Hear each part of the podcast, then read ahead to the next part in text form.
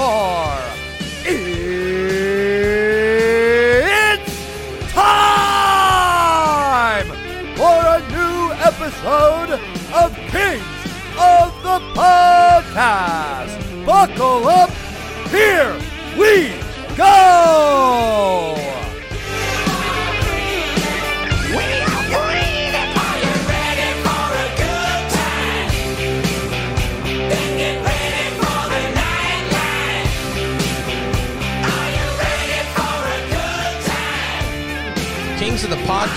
episode 21 of season two. Dennis Bernstein, welcome back. Let's do it.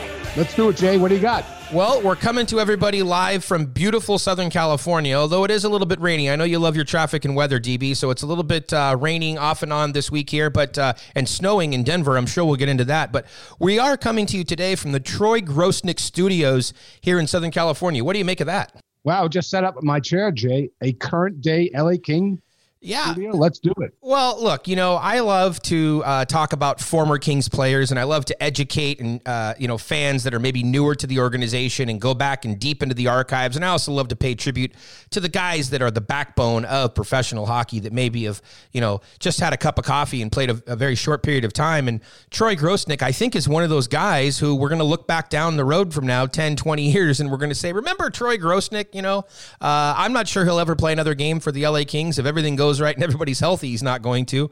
Uh, but you know, he he uh, very admirable of him to uh, step in on short notice last week and to uh, get a win, a much needed win for the LA Kings. So why not pay tribute to him today? Let's not wait ten years, DB. Wasn't it six and a half years between wins for Grosenick? Yeah, it, it, yeah. I think Todd had him back in the early 1800s, uh, back in San Jose, and then and then now he's uh, he's here in Los Angeles. But DB, I will I will tell you in this in the spirit of truth and honesty, there is another hook to all of this, and that is that uh, our guest on the program today is Rick Knickle, who was a, a goaltender, uh, actually a very similar story in in certain aspects um, uh, to Grosenick. We'll get into that in the second period and talk throughout it. But Knickle came in. He was the third goalie behind the more heralded uh, Kelly Hrudey and Rob Stauber in the uh, in the 92-93 season. And uh, he came in. He, he wasn't even really signed to a contract. He was he was with the IHL San Diego Gulls. He was in the middle of winning the top award for goaltenders there. Um, had the best goals against average in the league, and he was one of the best minor league goalies. But the the the, the tie in here, DB, is that he wore number one. Knickle did when he was with Los Angeles, and uh, Troy Grosenick wore number one as well. So there's a little bit of a, of a numerology hook that we'll get into. But I have something else for you. I know you love the history, and so I didn't want to disappoint you and just give you, uh, you know, Troy Grosenick, and, and you know, it's a current king without some some history. So how about this, DB?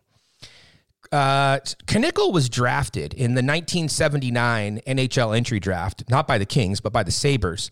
That was a very successful draft for the LA Kings. We've talked many times about drafts that haven't been successful, but the mark of a good draft historically has been if you can get two NHL players, uh, as defined by somebody who plays a couple hundred games, then you have a pretty successful draft. Check out the Kings 1979 draft, the same year that Knickle was drafted. They took Jay Wells in the first round. He played over a thousand games. Uh, they took uh, Dean Hopkins. He played 223 games. They had Mark Hardy at 915 games. John Paul Kelly played 400 NHL games. And the next name is the name I was going to name the studio today.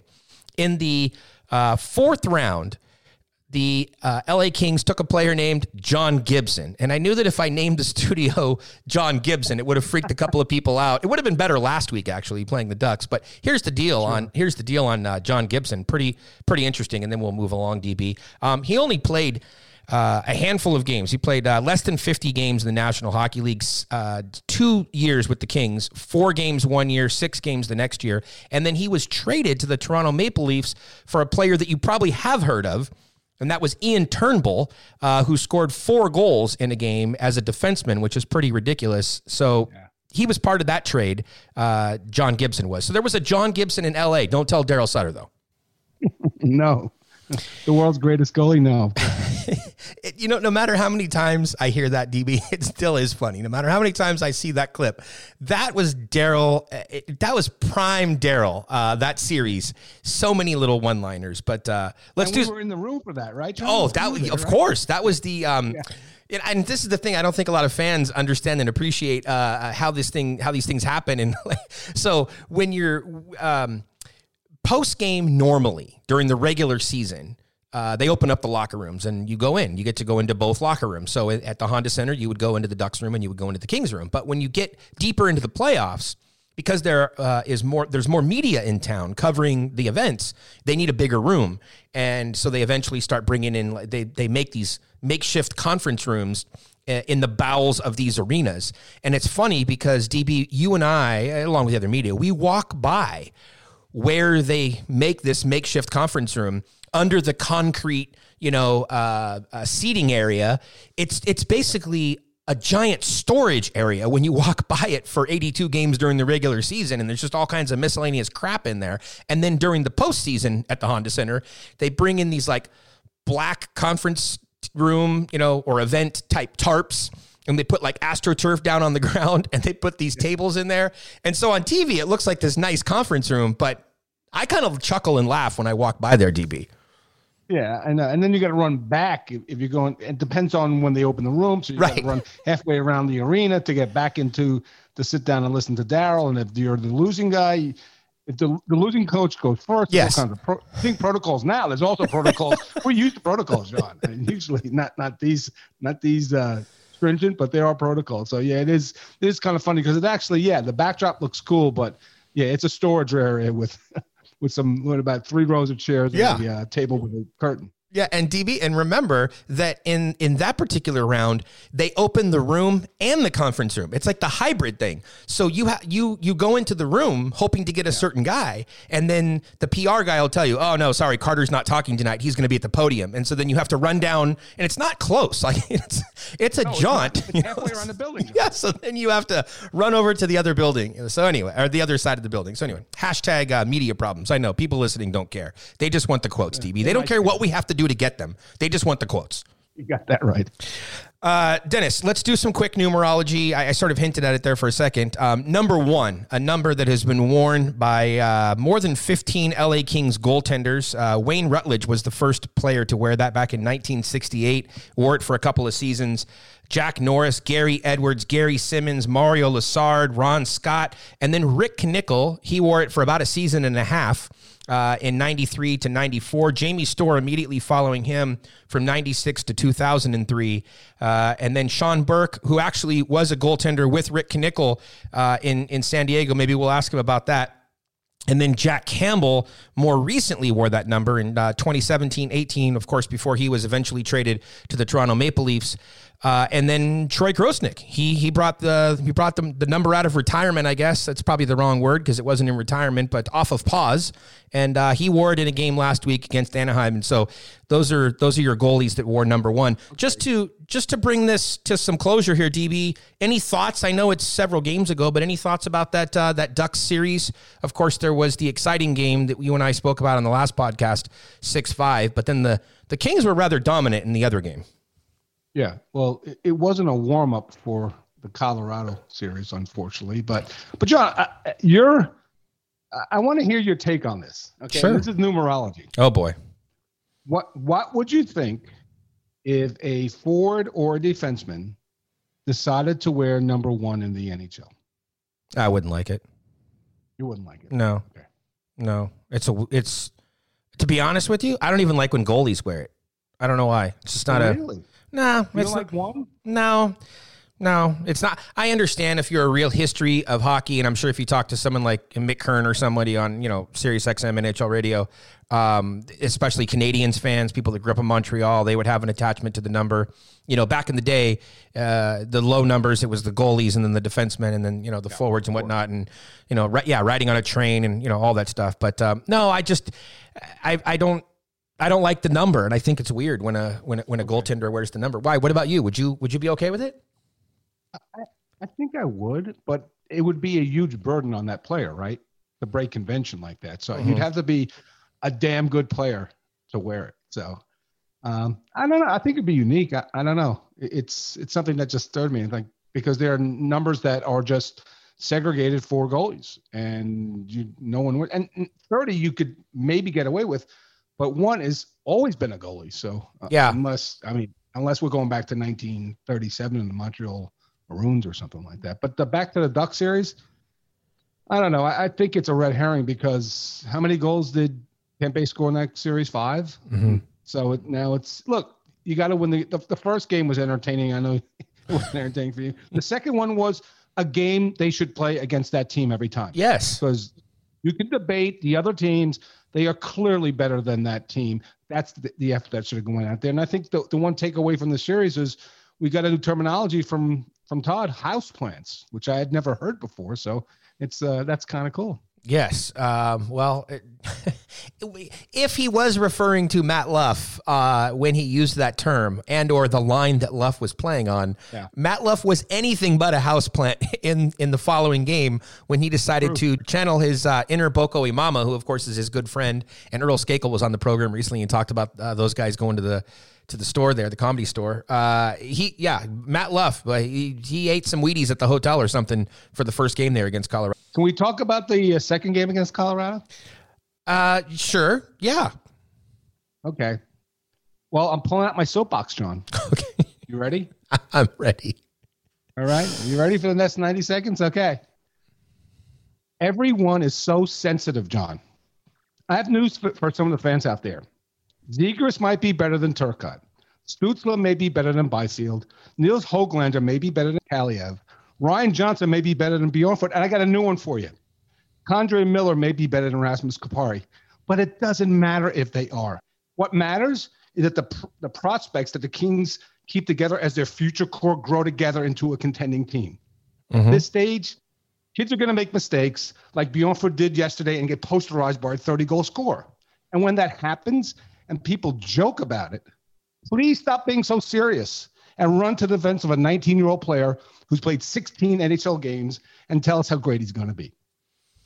That's well, it. well, hold on here, because I, I I was gonna I, the other day I almost texted you, and I said, you know, my uh, I I said to myself, no, save it for the pod. Was your little sarcastic tweet directed at me? No, Okay. No, you, you got to have a sense on a play like that.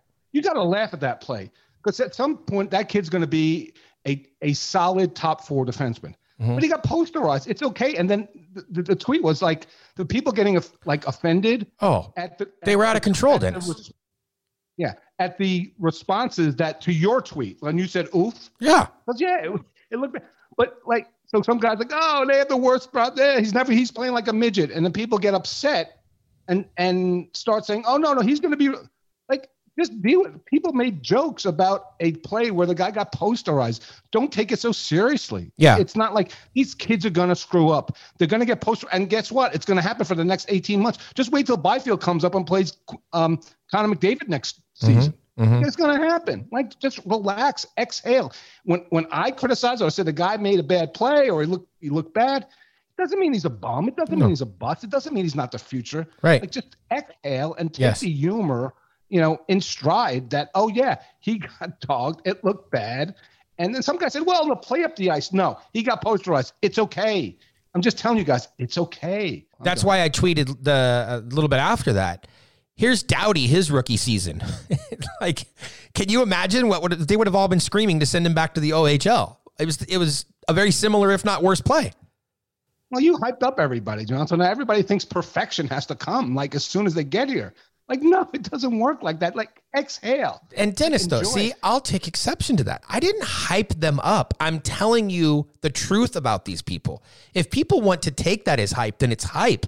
But I'm telling you the truth. I'm telling you uh, the positive attributes of these guys. But if you read the scouting reports on Mayor's Manor, I will also tell you the areas they need to work on and the areas they need to improve in. Why a guy is ranked seventh instead of second, or why a guy fell from fourth to number 10, etc. The same thing's going to happen here, Dennis, because in the next couple of weeks, we're going to be putting out the newest edition, the latest edition of the LA Kings prospect rankings. And I think some Yes. people are going to be surprised about certain guys that rose up the list, certain guys that sort of fell down the list.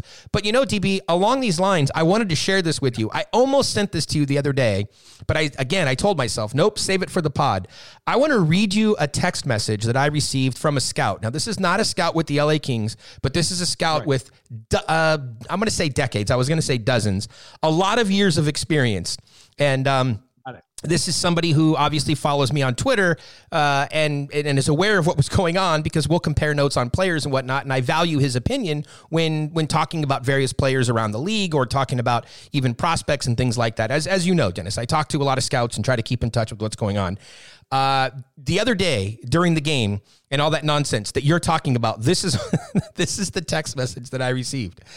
He said, I said it the other day and I'll say it again. Kings fans are getting carried away with their comments and expectations. Hockey is a game of mistakes. Hockey is a sport where you are not your best every single shift or every single game.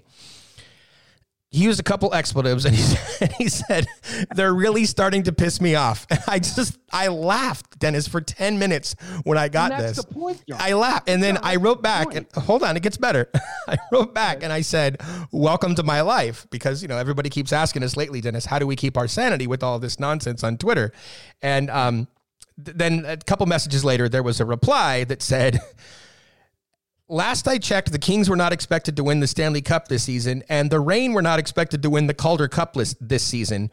For that organization, it's a year of evaluation and minutes played to measure growth. People need to watch the games, appreciate the entertainment, and shut the F up with all the negativity. I just thought, here's a scout who has better things to do than, Yeah. than to share these opinions. But man, that's how annoying Twitter is right now. It's even annoying people that aren't employed by the organization. Yeah, I know, but but but take the humor and stride. When, when somebody says, like one guy tweeted to you, John, I think that the Kings don't have any good pros- defensive prospects. You know, like don't take it seriously. Don't like. I mean, that's it. Like the sense of because I think there is. You know what is John? uh, Big picture, all Kings.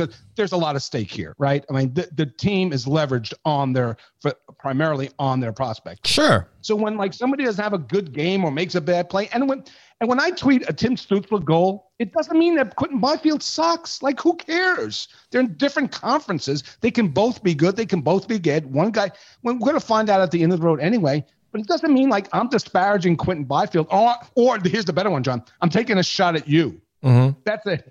Like you're taking a shot at me because you're tuning. No, Tim Stutzle is a really good player. Mm-hmm. Like, and he's going to be good. It doesn't mean that any of these prospects aren't going to be good or they're not going to work out. It's just, it's ridiculous. I do it to see the response. And it's like, it's, you're right, John. It's crazy. And there's your affirmation that a guy reached out to you who got, you're right, way better things to do than, than talk about criticism. He has no skin in the game at all. None. No skin in the game at all whatsoever. And he's agitated and he's irritated by all of this nonsense. And the part that I don't get though, Dennis, is it's not an or. It's an and. It's not an or. It's not. It's, it's like what you were saying. Like they both can be good. Go back to the 2003 draft class, everybody. Go back to 2003. Heralded as one of the best first rounds of all time, if not the best. John. Huh? Preach. Preach. Yeah. Let's go. So you look at that.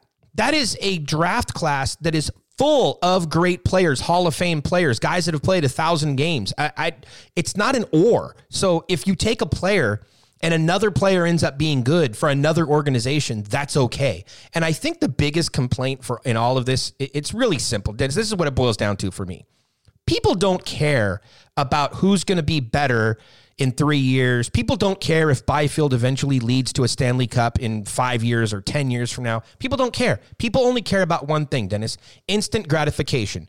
And the fact that Byfield is not in the NHL scoring goals right now. While the other guy is in Ottawa and he's scoring goals, it just has people worked up into an absolute frenzy. And the part that I can't figure out though is why people refuse to listen to what's being explained to them. I put out an article, Dennis, with Mark Yannetti. It's not my opinion. You're talking about the guy that drafted the player, and he's telling you why the organization took Byfield over Stutzle. They're his quotes. It's right there. Read it. He'll explain to you. So for anybody who doesn't understand or wonders why, why don't you talk to the guy who make helped make the decision, right? Along with Rob Blake and and Rutu and the other guys. But why don't you listen to what those guys had to say? We had them on the podcast. They didn't draft him for this year. Ottawa drafted a player that they wanted to put into their lineup this year. The Kings didn't draft a player to put into their lineup this year. They drafted a player with a plan in mind, and this was a long term play. So you you could have already started being disappointed. you didn't have to wait for the season to begin. You could have started your disappointment back in October because you could have known that that one player in Stutzle he was going to be in the NHL and the other player wasn't. This other player in Byfield he belongs in the OHL right now from an age perspective. So I don't know. It's it's just craziness, TB. It's absolute craziness. Yeah, it's not a choice. It- they can both. Ex- Right, And, oh, John, let's go back to 2000, what, seven or eight? Drew Doughty and Steven Stamkos. Mm, it- you know what? Weren't that worked out great for both teams? They both got cups. One took a lot longer than the other. Mhm. But come on, really? And we're not even, at, John, we're at the beginning of the road. It's the first hurdle. It's like both those players cleared one hurdle. Like Yes. Tim's doing nice in Ottawa. The team stinks. And Quinton's getting his experience in uh, in Ontario. Right. That's where we are. We're not any further than that. Let's take a break. Let's bring in Knickle. Let's take a look back at the LA Kings uh, back in 92 93, their is the first trip ever to the Stanley the Cup final and what preceded that over uh, about a six month period leading into that. A lot of interesting stuff. We'll talk with Knickle. We'll come back in the third period, Dennis. We'll talk all things LA Kings, roster decisions, uh, the game getting postponed this week, and uh, their upcoming games against Vegas as well. So we'll be back after the break.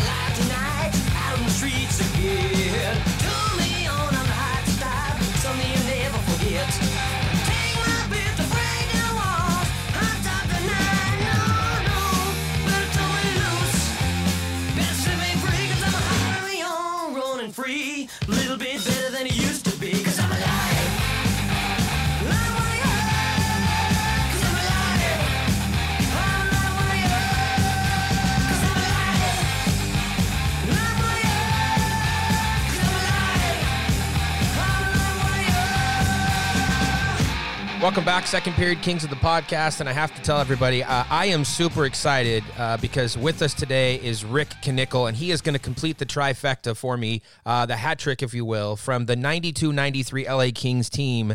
We've already talked at length through the years with Kelly Hrudey. We've talked at length with Rob Stauber through the years.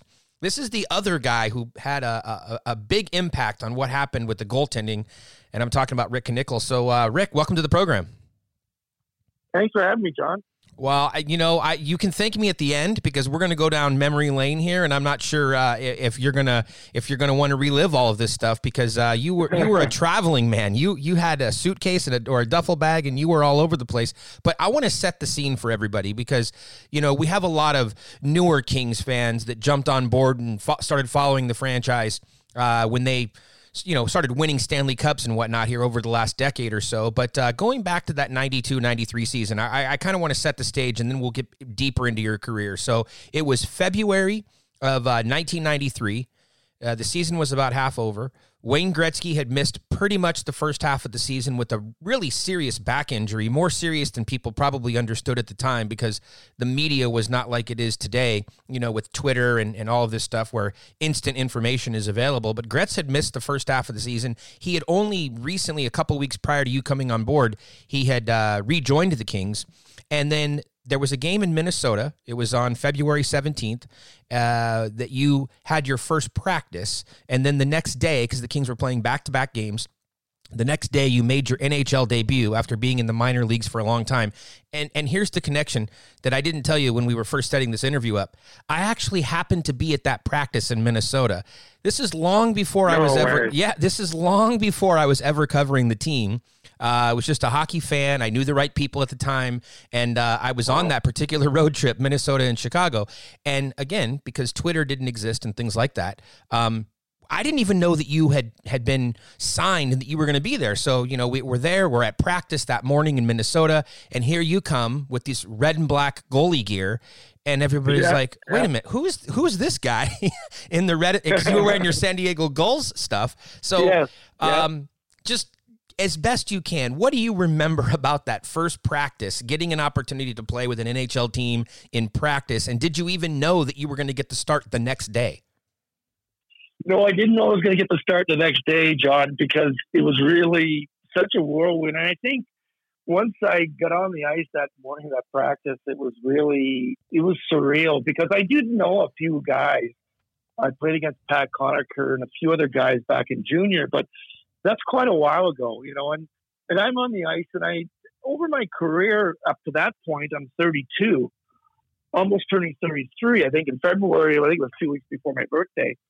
But I I really realized like you know these NHL guys shoot the puck you know, and as a goalie, this is the difference you see. And, and it took me a little while to uh, almost understand that this is another jump in, in why, you know, as your career goes for goalies, it's really one of those positions that is so difficult to jump in and at a young age. And now I was older, I really felt like once I got in there, I felt like I belonged because I really um, saw a lot of the guys that I, I had known for quite a long time. And, and I was the older guy in the team. I wasn't like I was a young guy. I think I was the oldest guy when I got there. but it was really, really surreal. But in the back of my mind, in your gut, right? You, you know, I was the best goalie in Canada when I was 18, 19 years old, and junior. so you really go through your career and think that, yeah, I do belong here, and now I'm here. And I never thought I'd get to this opportunity. Once you're 26, 27, you are a minor leaguer. Mm-hmm. And I didn't play as well until, you know, I was 28, 29, 30, 31. Maybe it was when I got out to California and San Diego, I started to really feeling that liking that towards the end of your career, you know, no bus rides and, you know, more plane rides. And it felt like more we were really, you know, close to the NHL because in San Diego, which I really give them a lot of, you know, credit with Donnie Waddell and Rick Dudley, helping me along, who I've known forever. I've known them both for 30 years. That they really promoted me, and and our team was really good. And and I got I got a lot of protection, but I played really well. And I think that if it never happened, you'd wonder could I have taken that game from that year to the NHL, and and I actually did, and I was pretty proud of what I did. I wish I could have played more, and just to because you know you're going to have your ups and downs, and you're you're good and bad. And I had a over 500 record, which is something I'm very proud of. And and and to go to the Stanley Cup Finals with that team, with all those star players, really, and and the reason that I I, I felt, you know, I belonged, but I, I, was really good friends with Wayne's brother, Keith, mm-hmm. and so that kind of smoothed things over. And I talked to him about, you know, how I actually got there, and you know, knowing Barry Melrose from the year before, and there were so many different dominoes that had to fall that um, it was really crazy that it, it extended right to the Stanley Cup Finals, which is something that still, you know, bothers you when you see the Stanley Cup. Your name's not on that. uh, let's let's sort of put some more timelines to this. I mean, you talk about your junior career. You're with Brandon Wheat Kings, one of the more legendary teams in the Western Hockey League. You finished up there though in 1980. So it was a while before uh, you really started to have more accolades. It was the 88 89 season that you were the James Norris Memorial uh, Trophy winner, you know, as the top goaltender in the IHL. So that's a good eight years later. But coming off that first time, because you won it again with San Diego, but in 89, did you, did you sort of start to think like, hey, I've, I, I've done everything I can do here in the minor leagues. Somebody's going to give me a chance? Well, the first two or three years, Don, I really didn't play that well in the American League, and that really set my career back as far as confidence and and being able to think that I could play at that level. And that's just the level below the NHL. So I got to jump another level.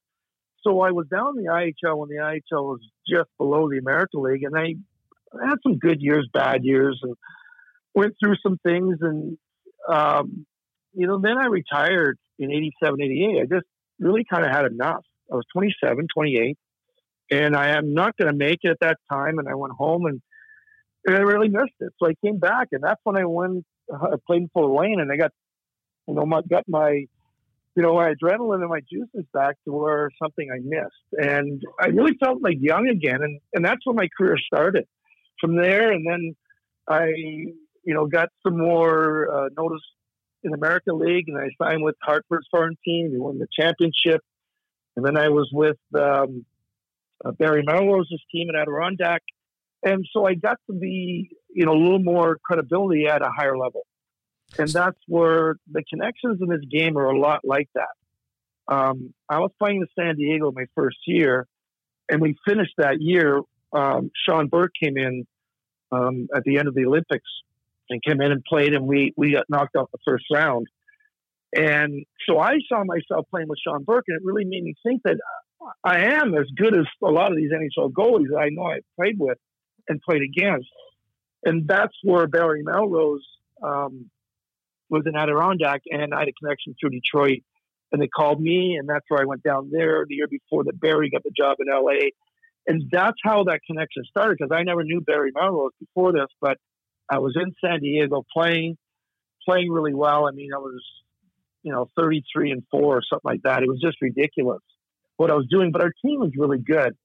But I did my part and um, I got lucky. Um, at the time, uh, the situation in LA, where they were, they were really a 500 team and um, their goaltenders were going through slumps like we all do, hot and cold, up and down. And, you know, Kelly, I knew from junior. I played with, against Kelly way back and we were teenagers. So it's been a long time since, I, since I've run into him. And playing in San Diego, I knew what Los Angeles was doing because I'm a hockey person. I'm watching hockey games, and I kind of knew what was going on because of Barry being there, and I was interested to see how they were going to do. But that was a time that I'm going to get to where I won another James Norris Trophy. Now, um, a, ho- an NHL team's coming to watch me halfway through a season when I'm 31, 32 years old. Really, it's, it's unheard of Yeah. but uh, nowadays it's happened a few times. And uh, I got a little props from a, a sportscaster up here where uh, Troy Grosenick was playing the other night, and he said, "Yeah, this happened uh, back in the early '90s." and and the sports reporter that said it was a Maritimer. I'm from Nova Scotia, and so is he. And my brother knows this guy. It was really it's kind of cool to see that. And I said, "Oh, I'm." So relevant 28 years later. Yeah, well, the story's a, a, little bit different also because in Grosenick, it was Yeah. you know he was he was like option D, E, or F on the uh, on the depth chart. That was it was by accident, you know, if you will. Um, Yeah. But you were on purpose. So Barry went out and, and picked you, and I'm curious about how it actually happened because I was talking with Barry this morning to get some background information on on what had happened during then. And Barry had a different slant on something he had told me previously, which was that back then he he believed what happened was that he had called Bruce Boudreau and sort of said, "Hey, I need a goaltender. Uh, Hrudey's slumping, and Stauber is as well. And you know, do you know anybody?" And it was Boudreau that recommended you and said, You have to take a look at this Rick Knickle. He's like, you know, one of the best goalies in the minor leagues, and just for whatever reason, he's never had an opportunity. That's what Barry had told me a couple years ago. And today he said, You know, I also think that I might have had Knickle at some point, but yet when you look at, uh, you know, when you look you up on Hockey DB, I don't see the connection. So wh- what I was never played in Adirondack. I went to the play at the playoffs, right? So my season Okay. ended in San Diego. So they called me Detroit. Nick Polano was their pro scout. I, he was my first coach, and they needed a backup. Uh, they had a chance to win the championship. Barry was coaching. right? I didn't know Barry, Okay, and so Nick Polano phoned me and said, "Hey, can you come down and be the third goalie?" That's when I met Barry. got But it. Barry, when he got to LA, he probably forgot that I never played, but I was with them as a third goalie. That's why. Okay, that makes Right. sense. okay, so yeah, so then I know Gabby, right? I've known Gabby forever. And that, when I read that, I went, "Really, Gabby did that? That's, that's great." You know, I, I didn't know that. I I just read that not very much, you know, long ago, John. It was really interesting that I heard that that Barry went out, or he came and said to me when he saw me play in the All Star game before they signed me. He says, "Oh, I maybe should have played you last year in in, in the finals." but we, we ended up winning because whatever Phantom Bester, you know, like I said, those things happen. We won seven games, and some games you play good and bad. And Barry was at that crossroads. So they throw me in there, right? Yeah, Because I had experience. I'd won championships before, and I was practicing, and I was ready. And I heard that they might play me, so I was like, "All right, I'd like to play that game." But yeah, Barry was really a guy that um, obviously, you know, believed in me in a short period of time when I got there. That obviously I have to do what I have to do, and you know, play well enough that he's gonna, you know, say, "Hey, I got to play the best goalie." Hopefully, you know, three of them can push each other to play good. Yeah, and let me tell you a couple of things that, that Barry also shared during our conversation. It was that you know he was known for for motivating players and find find ways finding ways to to get guys motivated, but it wasn't about trying to necessarily motivate Hrudey or Stauber. They were both struggling, uh, which they've they've admitted and talked about uh, in interviews that I've done with them as well. Uh, but everybody seemed to sort of rally around you, according to what. To what Barry was saying. He said, "Look, before we brought Knickle in, I went to the veterans on the team, whether it was Gretz or some of the other guys, and I explained to them, you know, that I was going to bring Knickle in and, and who he was and, and and what the purpose of it was, and that everybody was pretty much on board with it. And he said that what he found so interesting is that." Many of the vets, they knew somebody that had played with you just because you had been so well traveled and you know hockey circles are small like people were like oh yeah we know who that guy is or they quickly Yeah, they quickly exactly. they quickly found out so he said that you were really accepted within the group he felt very very quickly much more so than a normal player who's you know acquired mid-season if you will Yeah, and that was so on board. Like that was when I got in the, you know, I got on the plane. I was like, I knew Pat Connick, I knew that guy, and I knew a lot of guys that played with it. When you play a lot of years, you, you know, at that time I played 13 years. So Mhm. yeah, that's that's interesting because here's a real sidebar of this. I played with a goalie named Steve Penney in Fort Wayne, Hmm. and he went up to Montreal. He jumped American League, went up to the NHL. Similar situation. Their goalies weren't very, playing very good or hurt, and they tried this guy who had really third or fourth in their system. And the, Larry Robinson called the vets aside. He was out of the room, and they said, "Listen, we have to rally around this guy." And that way, but you know, he wasn't experienced like I did. He was only like a four-year American League or IHL um, player, uh, but he uh, he wasn't, you know, what they were wondering about is this guy going to be able to carry the load? So we need to do a lot of shot blocking and really play good defense. So that's interesting to hear that because you know I I just go there and, and I'm you know trying to fit in and I get a chance to play my my second day that I'm there and um, I get beat seven three, but probably the best seven goal game I ever had in my life. You know, I really thought that I belonged, and it was crazy that you know the timing of a lot of things in this business. And at the time, I got the call to come to the NHL later in my career, but I had food poisoning about a week or ten days before, and I still had not recovered. Hmm. And uh, I kind of felt it in the first game, but even so, I I was I was proud of what I did, and I kind of built on that, and I felt like I belonged and I could play in the league. Well, just so that people have an understanding of how the Smythe division worked back then, the uh, the game in Minnesota that I mentioned where you practiced uh, in, in the morning skate, the Kings won that game ten to five, and then they ended up losing Yeah. the next night, which was the seven to two game.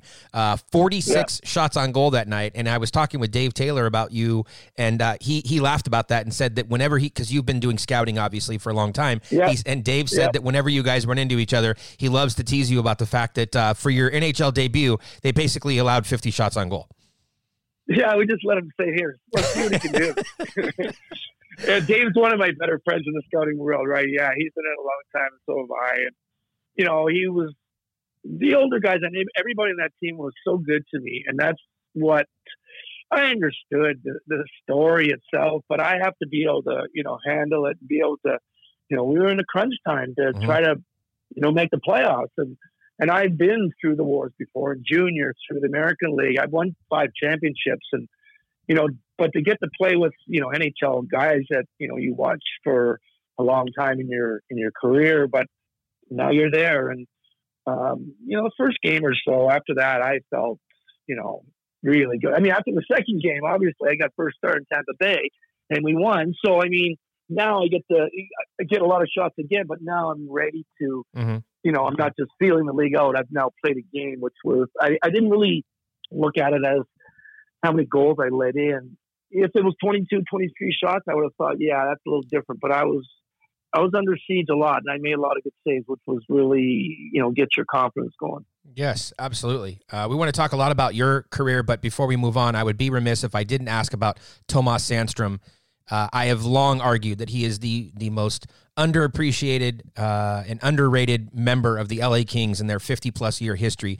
You were there. He you saw him in games, but you practiced against him as well. Can you just talk about Tomas Sandstrom for a few minutes and and do you agree at least with uh, with my assessment of of his skills and ability? Yeah, it's funny. Some guys, I think he's one of those guys that could have played probably in a lot of different eras. And you can't say that a lot of guys. Mhm. You know, big, rangy. You know, can score, compete, hard to play against. You know, he, he's a Swede, but back then I don't think anybody thought of him as being a softer Swede European type of player, which a lot of stigma was back then. hmm Um, but not with him. He he was one of the better guys on the team for me as a you know like friendship type of thing where we played cards and I was involved in some of the things where you get to know guys a little bit better. A really good guy.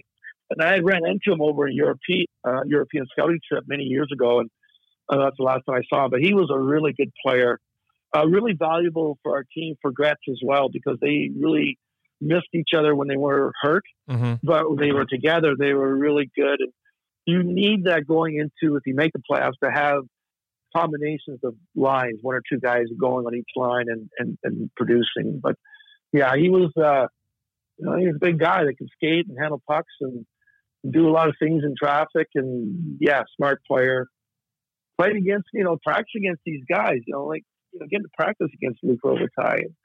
The- you know these younger guys, Rob Blake and Zhitnik and guys like that. It uh, it tested all of my abilities. You know, even though you know you think uh, how good you are because you've only been at certain levels in your career, but you have played against and with some NHL guys that were, um, you know, younger guys even that have gone on to play in the NHL, like Ray, you know, Ray Whitney or uh, uh, Miroslav Satan or uh, Peter Sykora, guys like that. Yes, love the Razor. Great guy. Uh, you mentioned Yeah. card playing there. We had Warren Rychel on the program recently, and um, when I asked Rychel about Yeah. you, he's his first comment was that you're a bad card player.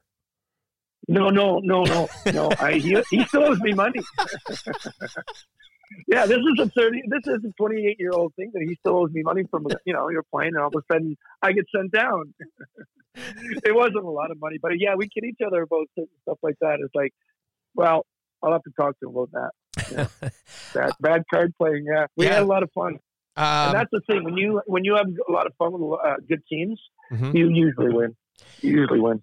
Now you mentioned Rick Dudley a moment ago, and uh, I was speaking with Mark Hardy about you, and uh, he would he was talking about in 94, 95, when you guys were with the Detroit Vipers. This is during the lockout, I believe, and Rick Dudley, who Yeah. was who was uh, instrumental in getting really you and Harpo to uh, to Detroit for that. Um, but what Harpo wanted me to mention was uh, in that season uh, during the lockout, Messier had put together that All Star team. Um, and that team was loaded, by the way. You had Blake and MacInnis and, and Brett Hull, uh, a whole bunch Yeah. of guys on that team. And uh, he was talking about a game where this this this All Star team would travel around and play different people. And when they came in to play Detroit, it might have even been the first game of their their tour. Um, that they Yeah. put they put 68 or 70 shots on goal on you. You ended up winning the game 4-3. And at one point they had a 5 on 3 power play and Harpo was talking a lot about who they had out there for that 5 on 3 power play. Uh, when they had Blake out there with MacInnis and, and you had uh, you know some of the names I mentioned earlier, Messier and Hull and everything and they were just firing away at you. Rick Tocchet might have even been uh, planted in front of the net, but do you remember I'm sure you remember that 68 or 70 No. shots on goal. That's ridiculous. Well, well, I think Harpo, as we get older, right, it, it, the numbers get a little higher. Was it it was a 40? lot. It was over forty. it was over forty, right? It was not sixty-eight. okay. I've had one of those in junior, but not in uh, yeah. But it was it was one of my highlights of my career. Absolutely one of the highlights of my career.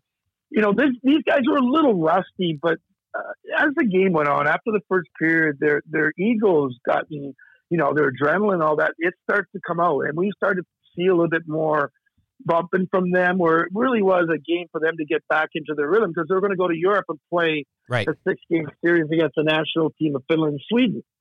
Okay, this is how good a team we had. I mean, we played well that year. We had a lot of ex NHL guys. We had some good young prospects that are, went on to play in the NHL on that team. Now, Rick Dudley always knows how to recruit. You know, he knows how to get people into independent teams that aren't affiliated. We weren't affiliated with an NHL team. Mhm. And so when they went to Finland and Sweden, they won all six games. We're the only team that beat them.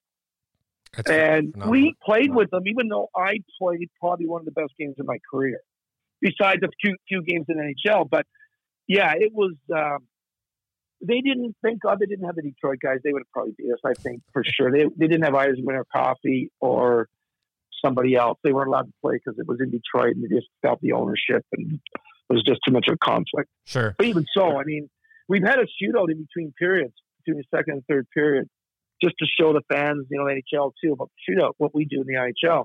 Hmm. So I, I had to face um, Steve Larmer, Brett Hull, uh, Russ Courtnall, Mark Messier, and Gretz was the last one. Wow. Good times. So I stopped. I stopped three out of the five. Not bad. Uh, No, Mel- not bad. Melrose had said uh, in describing the three goaltenders there, he said uh, Hrudey was the guy who would outcompete you, Stauber was the guy who was technical, and Knickle was the guy that uh, nothing phased him. He said it didn't matter what was going on, you just went out there and, and went about your business, whether it was practice or a game. Would that be a fair description of the three of you guys? Oh yeah, that's pretty good, Barry. Wow, pretty observant for a coach, right? to see three goalies that really even back then. But Barry was a player and he was a defenseman, you know. So there was a relationship always with goalies. They would have to be right. Mhm. It's just the way you have to communicate with each other. But yeah, I mean Kelly is that right. He's he was a big competitor, and that's what I like to be, you know. And I I didn't have enough of that in my early on, so I was more natural when I was a young kid. Where you know I don't know Kelly's minor hockey career, but um, you know, from junior on and, and to get to the NHL at 22, 23. And, Stabby was more technical, more, you know, goalie coach driven probably, which he became. Um, and me, yeah, I think that was it for me. That's why I think I lasted so long. A lot of things don't bother me. I'm confident in my abilities. You know, at times maybe, you know, you have injuries over career too. And when I was early on, I had some key injuries that were really changed the way I had to play in the hip area. Um, so it really is kind of things that you you know you evolve as a goalie, and um, you have to play well.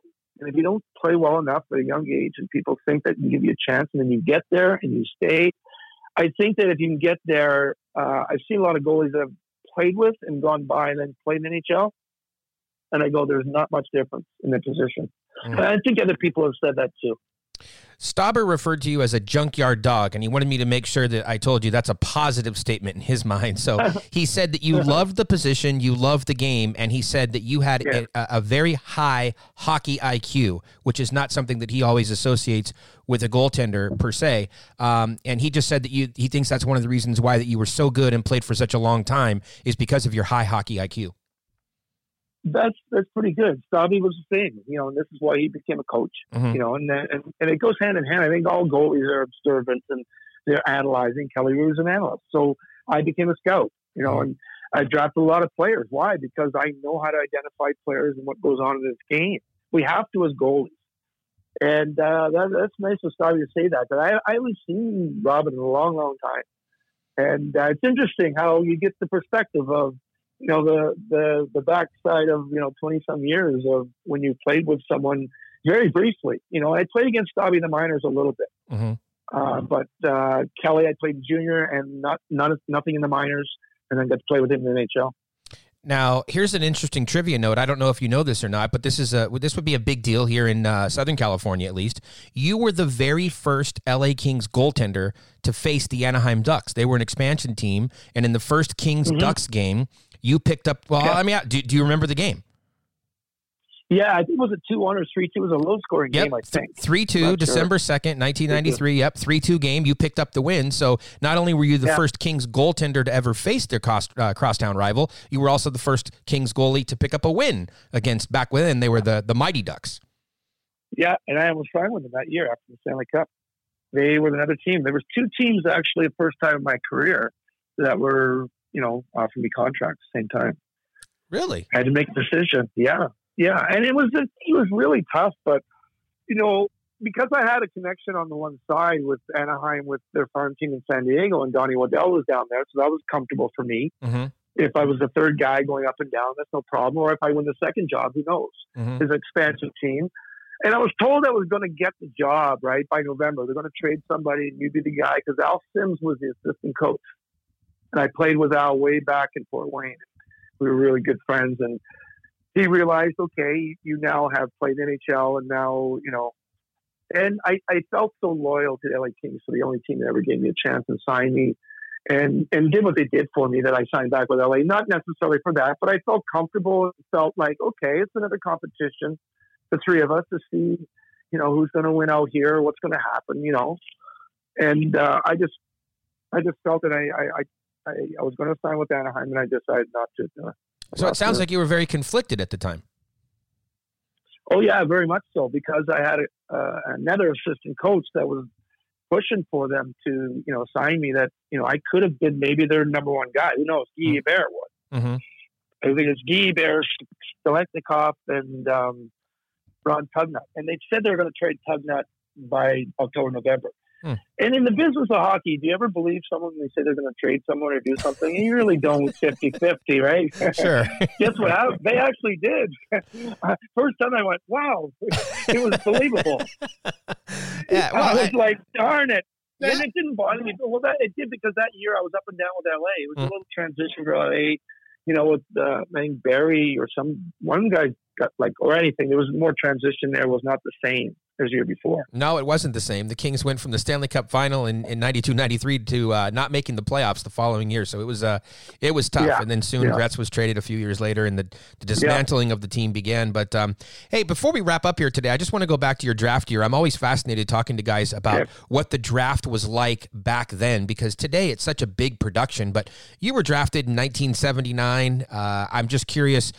What do you remember a- about that process? It was Buffalo that selected you. How did you find out? You know, the, the- just the whole story Yeah. there. Oh, it's really interesting. There was nothing like that. So we went on the radio. There's about three or four of us. We had a stacked team, right? We had Brian Propp. We had four first rounders that year. So these guys were a big publicity in Brandon. So they went to the radio station. They brought me there with them too. You know, I was going to get drafted most likely. And so they got their drafts. All of a sudden they get taken, all that. So I'm going through the second round, third round. These guys already gone home. So I go, okay, I'm leaving. Okay, the radio, I'm not going to sit here forever waiting to get drafted. So I get into the car and I turn the radio on and said another Wheat King got drafted. Right. And I didn't hear who it was. They said Buffalo, didn't say who the name was, didn't say me, right? Right. Until the end of it. And um, yeah, that's how I got, uh, that's how I knew. Nothing else. Uh, Roger Neilson, who worked for Buffalo at that time, he was uh, ex goalie back in the day. so he had phoned my dad in Nova Scotia and said, okay, here's his number in Brandon, give him a call there. Say, hey, we just drafted you. So I got the call. It didn't sound like Roger Neilson right off the hop. And I'm thinking one of my teammates is pulling a little prank. you know, it's really good. And I'm like, yeah, I got drafted by Buffalo. Yeah, that's nice. That's great. Yeah, okay, thanks a lot. Bye. So my dad phones me 10 minutes later. Hey, did Roger get a hold of you? I said, oh, that was Roger. and I didn't say anything really bad. I was Sure. just really kind of like, whatever. yeah, I'm expected. I should have got drafted. He might have taken that as, oh, you're mad because you should have got drafted higher. Right. Which, I mean, I had a bad Memorial Cup, but I mean, I led the country. I was one of the top goalies. so, but anyway, it was really interesting now because I'm in the process when I was a scout, how we work it now in our day. Mhm. And back then, it was no publicity, no, not knowing. I didn't have an agent at the time. Um, I got one after. You know, those things are. It's interesting that year our team was. Uh, I think we had twelve guys drafted that year that team. Well, the Kings. was. Uh, the Kings had a, a- nice connection to that 1979 draft, not only with you, but eight picks after you. Tim Watters was selected. He eventually ended up in LA. Jay Wells, Mark Hardy, Pat Conacher, all from that group. So, uh, yeah, a, yeah. a, a really a lot good. of a lot of a lot of grinders, eh? A lot of guys that were playing a lot of years, a lot of years, right? All all four of those guys were, you know, they all had their special skills, and I've known Pat Conacher a long, long time. Played against him in junior, and that's one of the guys that I kind of gravitated to when I first got there because he was my age, and like I said, besides with Kelly, he was good. Um, but as, as we know, with goaltending, sometimes it can, um, as the season goes on, right? Everybody's got to be their own their own guy. It's uh, Mhm. it's more difficult, and especially with three goalies. It, it's there's only two nets. Yeah. Well, That's that's tough. Nick, we certainly appreciate having you on today. It's been uh, outstanding. I had a lot of fun talking with uh, a lot of your former teammates about you too, and gathering up some information. And uh, look, we're going to have to have you back on the program later in the season because I want to talk all about scouting, which is a big deal on Mayor's Manor. And uh, I know you've been doing that for a long, long time. So uh, can we can we book you back again, and we can we talk about your your post playing day career? Absolutely, we don't need to talk about the the old guy playing back in the, the early '90s, right? But yeah, it was really nice to you talking about a lot of those guys. But that's a special time in my career, even though it was a long career. But those guys were really, really good guys to play with and to do what we did. It's too bad we didn't win the Stanley Cup. That would have been real, real special. Outstanding conversation. Appreciate your time. There you go, Rick Knickle from Awesome, the LA Kings. We'll be back after the break to talk more about that.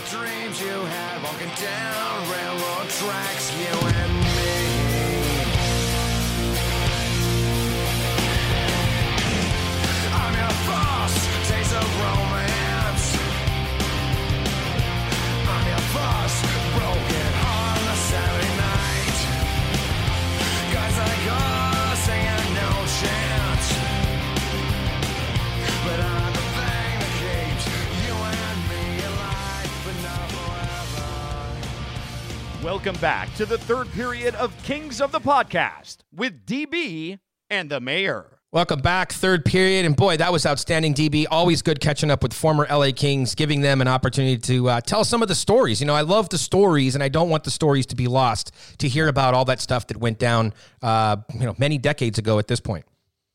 Yes, fans, there are teams before 2012 in Los Angeles, and, and Mayor pulled another guy out of the archives to uh, sit down and talk with.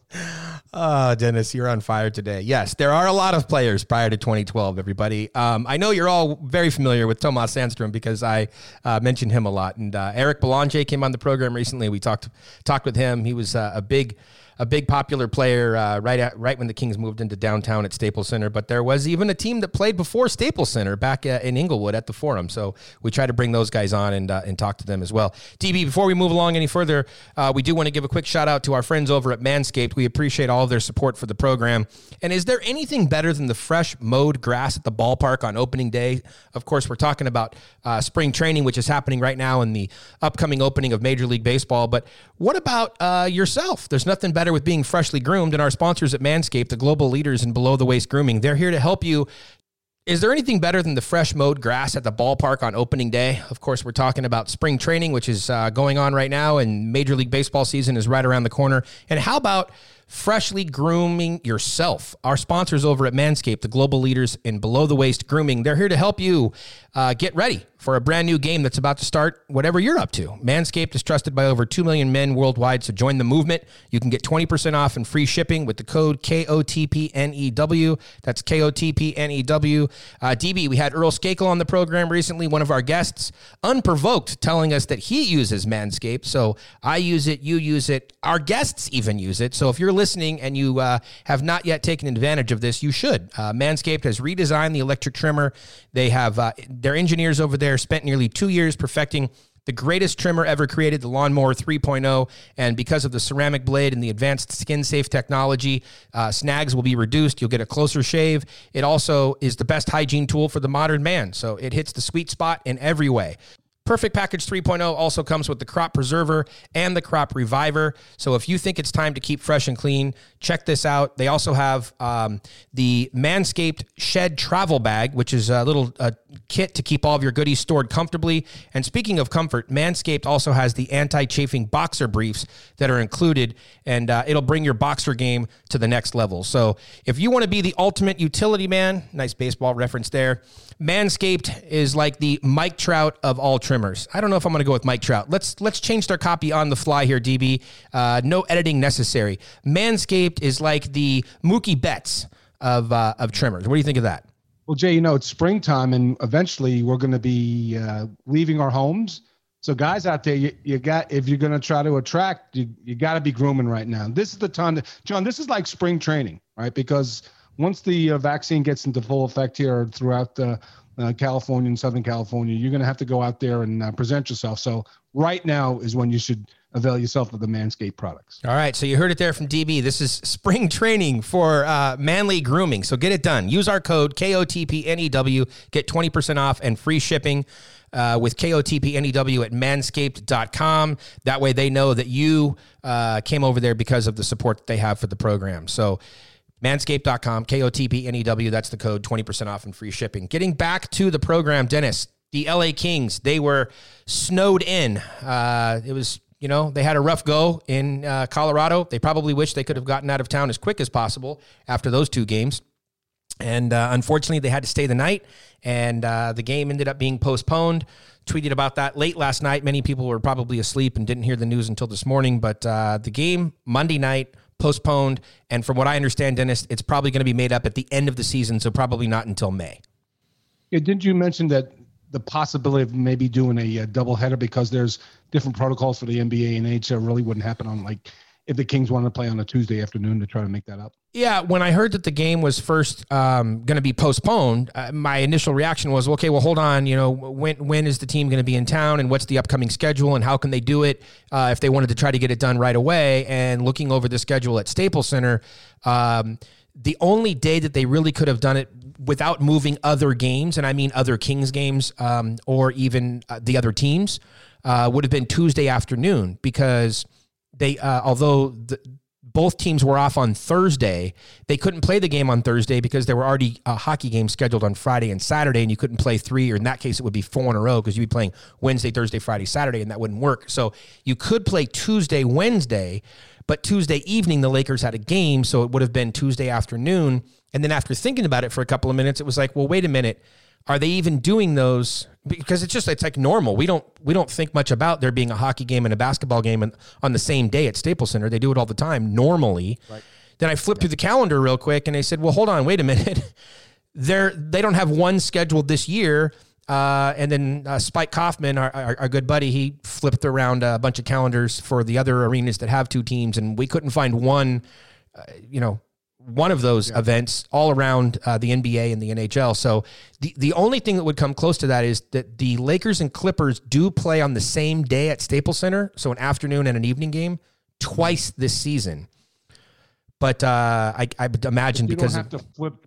Yeah, you don't have to flip the the building. right, and and you don't you don't I don't think they could have that many personnel in the building to turn it over while the the they're finishing an NBA game. Yeah. There should be too many people in the building yeah. to erect the um, the boards and the, the glass and everything. Yeah, so Tuesday Tuesday afternoon was out, and then about a half an hour after that, I received word that uh, the game is probably going to be played in uh, or rescheduled uh, to be played at the in, in May uh, towards the end of the season. So there you go. We'll wait for the official word from the National Hockey League. I'm sure they'll put a memo out soon enough about when that game is. But uh, okay, so that one's behind them, and now it's time to uh, start to look forward. The Kings will be back on the ice on Wednesday night. Yeah, look, John, this is these three games. You got you can't go over three because then you're you're looking at um, you know fifth, sixth, and seventh. And this, th- these are, and I've said it before. I mean, but these coming off the Colorado games, you, you got to get some points out of this home stand. It's going to be difficult. St. Louis is not going to be easy, and Vegas really you know dominate them the, the other two games in Vegas. So th- this is a this is a maybe a tipping point for the season. Like, do you continue to chase that four seed, um, or do you just kind of reorganize and think what the best is for the organization from you know Sunday on? Well, I do think they're going to continue to chase the four seed. Uh, here, here's some interesting stuff to think about, though. We came into the season and talked a lot about the series uh, against the Minnesota Wild, and that being the sort of eight games that would help define the season. But the way things have played out a little bit, the way that Minnesota has manhandled them this year, uh, they are five and two against the LA Kings. Look at the other side of it, though. The LA Kings against the uh, St. Louis Blues are four one and one.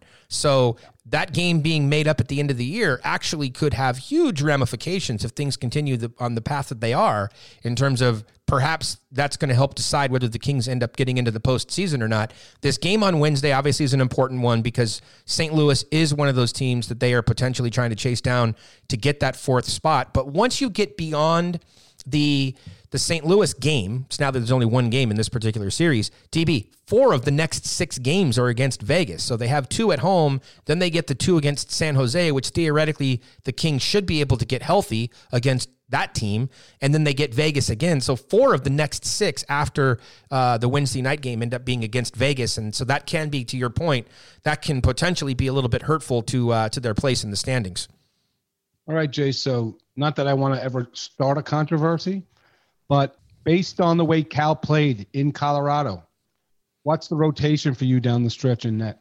Well, I, I still, I've said, you know, at the beginning of the season, I said all along that I thought that it was going to be a little bit more than just 50 50. Todd's tried to play at 50 50, but at times Cal has played more. Now you're going to be dealing with the situation, though, where Quickie's coming back from an injury. And so you're not going to just throw him into the deep end. Um, Cal has had the better numbers all year long. And in these more important games, Cal is going to need to to play, if, especially in the four, four games in six nights, or not six nights, but four of six games being against Vegas in a stretch where you're going to need points, you're going to need to play Cal Petersen. But, but, but, but, Dennis, the schedule is going to come into play because they have some back to backs. And not only that, coming up right away, they have that weird back to back where they're playing back to back games in different cities, which is not really normal this year. Most of the back to backs this year are in the same city but they're going to have a home game and then they're going to have to fly and then they're going to play in a different city. So although they're not flying far uh, here in the next couple of weeks, there's like you know 45 minute to an hour plane rides between Vegas and San Jose, but they are going to have that back to back. setup in two different cities. So you have that at play, which normally means you're going to split the goalies. Okay, now we're gonna talk some blasphemy, John. Okay, so John Quick comes back, plays decent, he's healthy, and on April 10th, Carolina calls. Mhm. We're interested in John Quick. Mhm. What do you do? I, I do honestly believe that Quick will be available at the trade deadline, but the price has to be right. They're not going to sell Quick off just for the sake of selling him off. The last thing they need is a fourth round pick right now. I mean, they'll they'll you know they would take a fourth round pick in another trade because you never have enough draft capital, but you're not trading somebody of Jonathan Quick's stature in in a meaningless deal. It's disrespectful to the player. So Quick is not going to need the space, John, right? I mean, they don't need to, to rid themselves of his cap hit. Right. Quick is not going to get you a first round draft pick. So it's a very delicate situation. You, if you're going to trade him, A, it has to be to a contending team, which is good because those are probably the only teams that are calling to make a mid year deal, right? They want to get a goaltender that they think is going to help put them over the hump to try to go after a cup. I've said many times on this program, Dennis, I do believe that Jonathan Quick has another cup run in him, uh, whether it's in Los Angeles or somewhere else. Uh, he's just, he's a big game goalie. He's one of those guys that gets up in a series, and uh, I think he has it in him. So it's a delicate situation, like I said, because you need to get him to a winning team. You need to get them into the right situation, and the return needs to be such that it's respectful. Okay. And then the other complexity of all of this is the uh, we talked about this about a month ago, I think, right after Hextall uh, took the job in Pittsburgh. If they make a deal for Quick, they have to do one of two other things with the expansion draft coming. They either need to get another goaltender in return so that they can make that goalie available because Quick is the goaltender that meets the experience requirement that would be that would be exposed, or they would have to sign Troy Grosenick to an extension because right now he's only signed through the end of the year. But if they give him another extension for one more year, and that's assuming he would even agree to it, right? But if you give him an extension for one more year, then you can make him, I believe, available in the draft. So it, there's a, there are a lot of layers to uh, to a Jonathan Quick trade right now that maybe didn't exist two or three years ago. Um, I think that's where it's at. I think I think uh, I think he's available in the right deal. Right. Well, I'll tell you this, John. If I'm Troy Grosenick and I played one NHL game and I'm offered an extension, I, I'm running to the desk to Sure. sign it. Sure. I'll bring two pens with me. Okay.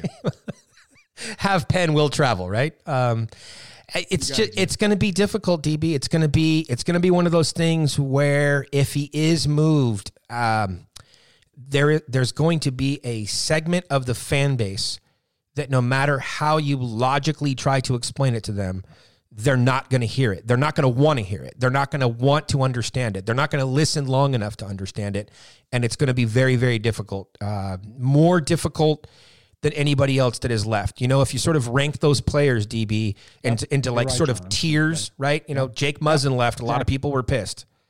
Alec Martinez left, even though Muzzin was a top pairing defenseman and Martinez was more of a second or third pairing defenseman. More people, more fans were upset when Alec Martinez left. Then you lose it Toffoli, you lose a Tanner Pearson, right? You know, different levels of emotions. When you deal with Jonathan Quick, that's that's top of the food chain emotion right there, DB. That's that's you know there are four guys that are going to have their numbers retired when all is said and done. Uh, we've talked about this many times 11, 23, 8, and 32. You're trading one of those four players. It's going to sting if it happens. Yep. And you're right. The level, it's a different level. It's the top level. You're right. It's going to sting and it's going to be emotional. And it may be necessary, but Dad, we'll see what happens uh, by the time we get to April 14th. I'll be honest, DB. I don't think it's necessary. I think it's a question of Right. is Yeah. the is the return something that can really get the Kings organization excited? Not even excited enough. That's the wrong phrase. Can can the return can a return be presented to them that makes them feel comfortable enough in order to defend that trade, right? Because they're going to come under fire for it. And can they look the player in the eye and say, hey, th- we're doing the right thing for you. We're giving you an opportunity to win here towards the end of your contract and to take another deep run at it, something that you probably won't get here in Los Angeles. And so can you can you look the, the man in the eye and can you tell him that and pay respect to what he's done? Um, because you don't want to create a sour taste in the guy's mouth, right? You when he, when he retires in a couple of years, whenever that is, whether it's one year or five years, when he retires, you want to bring him back and you want him to be excited about coming into Los Angeles and, and standing at center ice when his number's retired and so on. Yeah, and it's interesting, John, because it, it's funny because you're going to have to have a conversation as if he had some no trade protection, which he doesn't have. Mhm. It's a different kind of conversation. Normally, like you know, Toffoli Pearson, they didn't trade him, right? Mhm. Kyle Clifford, whatever, right? Th- This player, he doesn't have that protection that you would think he would have, being the status that he is, but he doesn't. They could literally trade him anywhere, but it's you're going to have to have that conversation. Do you want to go here, Mhm. even though he doesn't have that protection? So It's going to be, it's going to be interesting. And I think the other thing, John, that that we kind of danced around. I don't think they're making outbound calls on this. They- would entertain inbound calls, Sure. but they not are not actively looking to move them. But if a you know if a call comes in, do they have to? They're not hanging up the phone, right? Sure. And that's not it. So it just. But I agree with you. There are complexities to this player that aren't with any other veteran because he's the status that you mentioned. hmm And you're also pushing all your chips to the center of the table with a guy like Cal Petersen. And that's not to say that they don't believe in Cal Petersen because they do. And he's been the heir apparent to Jonathan Quick for many, many years. But you look at the body of work, he still does have a relative. A relatively small number of NHL games, and at some point you do just have to rip the band-aid off, and you have to go for it. And you know, you saw St. Louis do that with Binnington, and he just received a, a contract extension as well with a cup already in hand. So um, it'll be it'll be interesting. It is the one sort of storyline I think at this point to follow relative to the trade deadline because uh, as as I've said before, I don't see the Kings as buyers, and I just don't think they have a lot of significant moves to sell off either. So. Not that they are looking to move uh, Double A, but you know that's the type of level. If they were to move him because a team called and really wanted him, like what are you getting for him? Like to me, that's not a significant move. Um, so there, anything that they do would sort of be tweaks at the margin, if anything. So Agreed. Agreed. We'll- We'll find out when we get closer. Uh, DB, this is uh, being recorded on Monday afternoon. We will have more college hockey updates just to round out the show today um, on our next program. This is college tournament time. Uh, David Hrenak, who was on the program, the goaltender, uh, he was able to help- St. Cloud get by Mikey Anderson's Minnesota Duluth team, and so they advanced.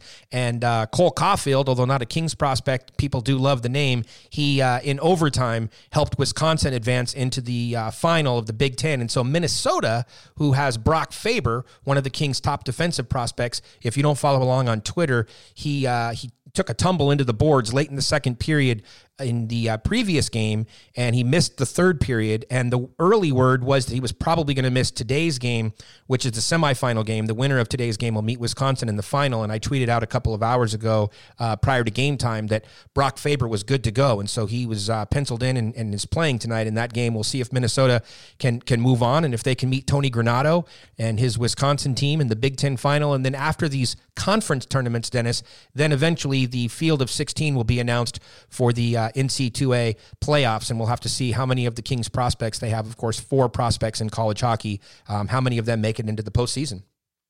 Yeah, it's exciting. Postseason college hockey is going to be amazing this year. It's going to be great, Dennis, and mark your calendars because I think it's 2026. That's how far in advance they plan these things. The Frozen Four, which is college hockey's big final, the, the Final Four, the Frozen Four, is coming to Las Vegas. So it's a number of years away. Uh, but by then, they would potentially, because I think it's 2025, the World Juniors is uh, trying to come to uh, Vegas as well. So we'll keep you up to date on all of that. We'll keep you up to date on the LA Kings. Thank you, of course, to Rick Knickle for coming in, sharing some Kings memories. And DB, we will be back later this week. I'm going to give you a, a teaser here. We have already lined up Anthony Stewart. Although he never played for the LA Kings, he was a member of the LA Kings for a while, thanks to a Kevin Westgarth trade. Uh, that's somebody we had on the program a couple of months back. So we'll talk with Anthony Stewart later this week, DB, catch up with him and uh, find out what he's up to and hear some great stories about his time in Manchester as well. Looking forward to it, Jay. Let's do it. All right. Have a great week, everybody.